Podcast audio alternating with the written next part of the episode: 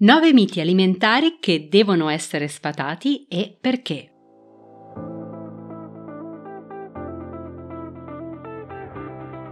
Da dentro a fuori è il podcast targato Well Delight che ti guida nel mondo del benessere e della sana nutrizione e ti aiuta nello sviluppo del corretto mindset per rimuovere le tue cattive abitudini. Ogni settimana troverai esercizi di crescita personale, coaching, conversazioni, strumenti di ispirazione per aiutarti ad intraprendere il tuo percorso di cambiamento e realizzare scelte consapevoli. Io sono Margherita e con questo podcast ti guiderò attraverso l'intricato mondo della corretta alimentazione, il mindset ad essa correlato e la crescita personale. L'obiettivo? Migliorare attraverso gli strumenti di diet coaching il tuo approccio nei confronti dell'alimentazione e farti sviluppare forza di volontà e autodisciplina per realizzare la tua trasformazione da dentro a fuori. Credevi di avere le idee chiare in tema di nutrizione, ma più ti informi e più ti senti confuso? Questo episodio è fatto apposta per te. Ciao a tutti, ciao a tutte, benvenuti o bentornati in questo nuovo episodio di Da Dentro a Fuori podcast, episodio numero 50. Ti capita di scrollare continuamente i feed dei social media, leggere riviste o visitare siti web e di esporti a infinite informazioni sulla nutrizione che magari non sono corrette o lo sono parzialmente e ti fanno sentire ancora più confuso? In questo episodio ti voglio parlare di alcuni dei più grandi miti legati alla nutrizione e all'alimentazione e del perché la ricerca scientifica suggerisce che queste credenze devono essere sfatate. Il mondo della nutrizione è pieno di disinformazione, soprattutto sul web, e questo porta inevitabilmente a creare confusione e sfiducia nelle persone, oltre che a causare scelte alimentari sbagliate. Questo problema, unito al fatto che la scienza della nutrizione è sempre in costante evoluzione, non dovrebbe far meravigliare circa il fatto che la maggior parte delle persone abbia una visione distorta di ciò che debba costituire realmente una sana alimentazione.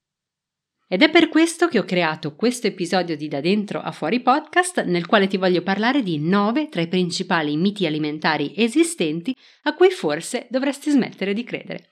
Vediamo quali sono.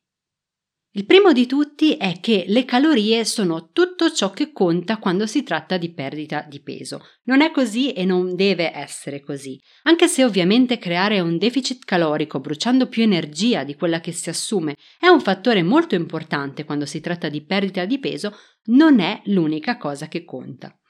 Basarsi solo sull'apporto calorico non tiene conto del gran numero di variabili che possono impedire a qualcuno di perdere peso, anche quando si segue una dieta a basso contenuto calorico.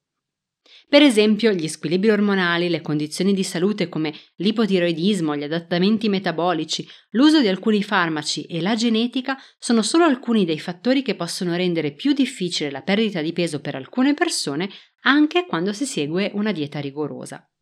Questo concetto non riesce anche a sottolineare l'importanza della sostenibilità e della qualità della dieta per perdere peso.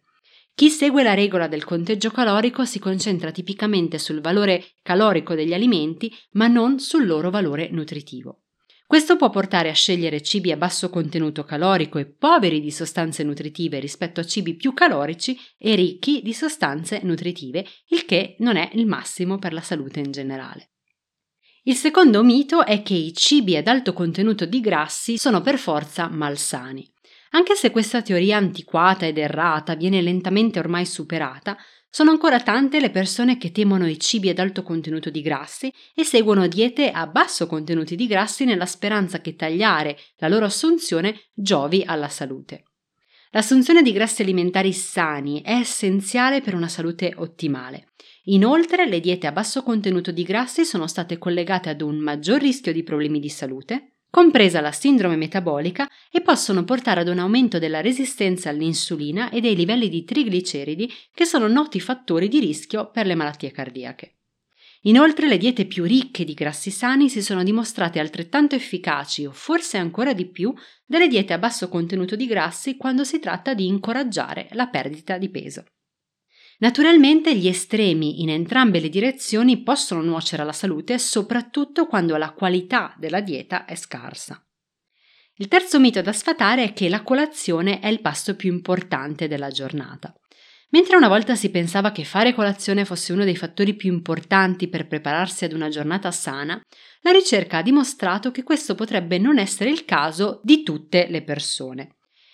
Inoltre il digiuno intermittente, durante il quale la colazione viene saltata o magari consumata più tardi nel corso della giornata, è stato collegato ad una serie di benefici, tra cui un migliore controllo degli zuccheri nel sangue e la riduzione di alcuni marcatori infiammatori. Tuttavia il digiuno intermittente può essere realizzato anche consumando una colazione regolare e facendo l'ultimo pasto prima di sera per mantenere una finestra di digiuno di almeno 14-16 ore. Ovviamente occorre tenere a mente che questo non si può applicare agli adolescenti in crescita, meno che meno ai bambini, o a coloro che hanno un maggiore bisogno di nutrienti, come le donne incinte e coloro che hanno certe condizioni di salute, poiché saltare i pasti può portare ad effetti negativi sulla salute di questi soggetti. D'altra parte alcuni studi dimostrano che fare colazione, consumare più calorie all'inizio della giornata piuttosto che la sera, insieme alla riduzione della frequenza dei pasti, può comunque giovare alla salute, riducendo l'infiammazione e il peso corporeo. Quindi, indipendentemente dai due approcci, se ti piace fare colazione, falla, ma se non sei una persona da colazione, non forzarti e non sentire il bisogno di aggiungerla alla tua routine quotidiana. Un'altra idea che ci dovremmo togliere è quella che abbiamo bisogno di mangiare piccoli pasti frequentemente per stare in salute. Mangiare piccoli pasti frequenti e regolarmente durante la giornata è un metodo usato da molte persone nella speranza di aumentare il metabolismo e favorire così la perdita di peso. Tuttavia, se sei sano, la frequenza dei tuoi pasti non ha importanza purché tu soddisfi i tuoi bisogni energetici. Detto questo, coloro che hanno certe condizioni mediche come diabete, alcune malattie eh, dell'intestino o cardiovascolari, così come coloro che sono in gravidanza, possono effettivamente beneficiare di pasti più frequenti. E ancora, c'è chi dice che gli integratori sono uno spreco di denaro. Quindi, mentre concentrarsi sul consumo di una dieta densa di sostanze nutritive è sicuramente la componente più essenziale per la salute, gli integratori, se usati correttamente nella maniera giusta, possono essere benefici in molti modi. Per esempio, l'integrazione con magnesio e vitamine del gruppo B ha dimostrato di beneficiare le persone con diabete di tipo 2, migliorando la glicemia e riducendo i fattori di rischio delle malattie cardiache e complicazioni legate al diabete. Coloro che seguono diete restrittive, le persone oltre 50 anni, le donne incinte o che allattano sono altri esempi di persone che potrebbero beneficiare dell'assunzione di integratori specifici. In questo è sempre fondamentale però evitare il fai da te e rivolgersi al proprio medico per un consiglio personalizzato ottimale. Un altro mito da sfatare, il sesto, è quello che seguire una dieta con pochissime calorie è il modo migliore per perdere peso. Quindi, come abbiamo detto, mentre la riduzione dell'apporto calorico può effettivamente agevolare la perdita di peso, tagliare eccessivamente le calorie può portare ad adattamenti metabolici e conseguenze anche a lungo termine sulla salute. Quindi, anche se una dieta con pochissime calorie può favorire una rapida perdita di peso a breve termine, l'aderenza a lungo termine a questo tipo di dieta troppo restrittiva porta a una riduzione del tasso metabolico ad un aumento della sensazione di fame e anche ad alterazioni degli ormoni della sazietà. Questo può rendere difficile il mantenimento del peso a lungo termine ed è il motivo per cui gli studi hanno dimostrato che le diete a bassissimo contenuto calorico raramente riescono a mantenere nel tempo il peso ottenuto. Un altro mito è che tutti i frullati e i succhi sono sani. Alcuni succhi, alcuni frullati sono altamente nutrienti, lo sappiamo. Per esempio un frullato denso di alimenti nutritivi o un succo appena fatto e composto principalmente da verdure non amidacee può essere un ottimo modo per aumentare il tuo apporto di vitamine, minerali e antiossidanti. Tuttavia è importante sapere che la maggior parte dei succhi e dei frullati venduti nei negozi sono ricchi di zuccheri e calorie e se consumati in eccesso possono promuovere l'aumento di peso e altri problemi di salute come carie e disregolazioni dello zucchero nel sangue. Un altro mito da sfatare è quello che tutti possono beneficiare dell'assunzione di un probiotico. I probiotici sono tra gli integratori alimentari più popolari sul mercato, tuttavia sono in molti a fare erroneamente del fai da te e la ricerca ha dimostrato che alcune persone potrebbero non beneficiare affatto dei probiotici come fanno altre persone.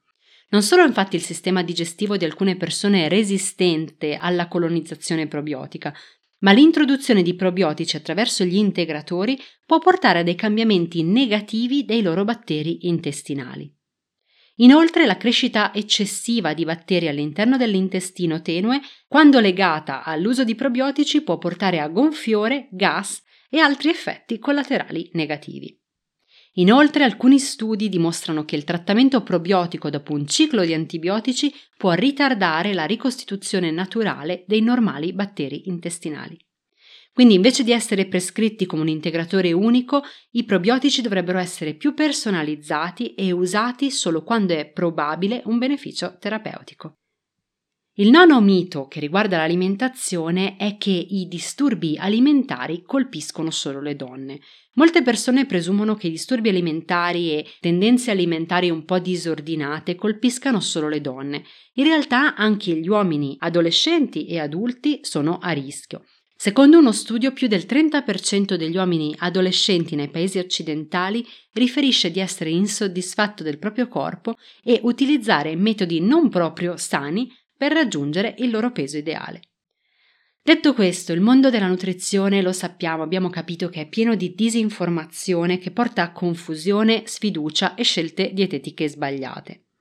E anche se questi miti sulla nutrizione sono probabilmente destinati a rimanere, Educare se stessi, separando i fatti dalle credenze quando si tratta di nutrizione, può sicuramente aiutarti a sentirti più in grado di sviluppare un modello alimentare nutriente e sostenibile che funzioni per le tue esigenze individuali.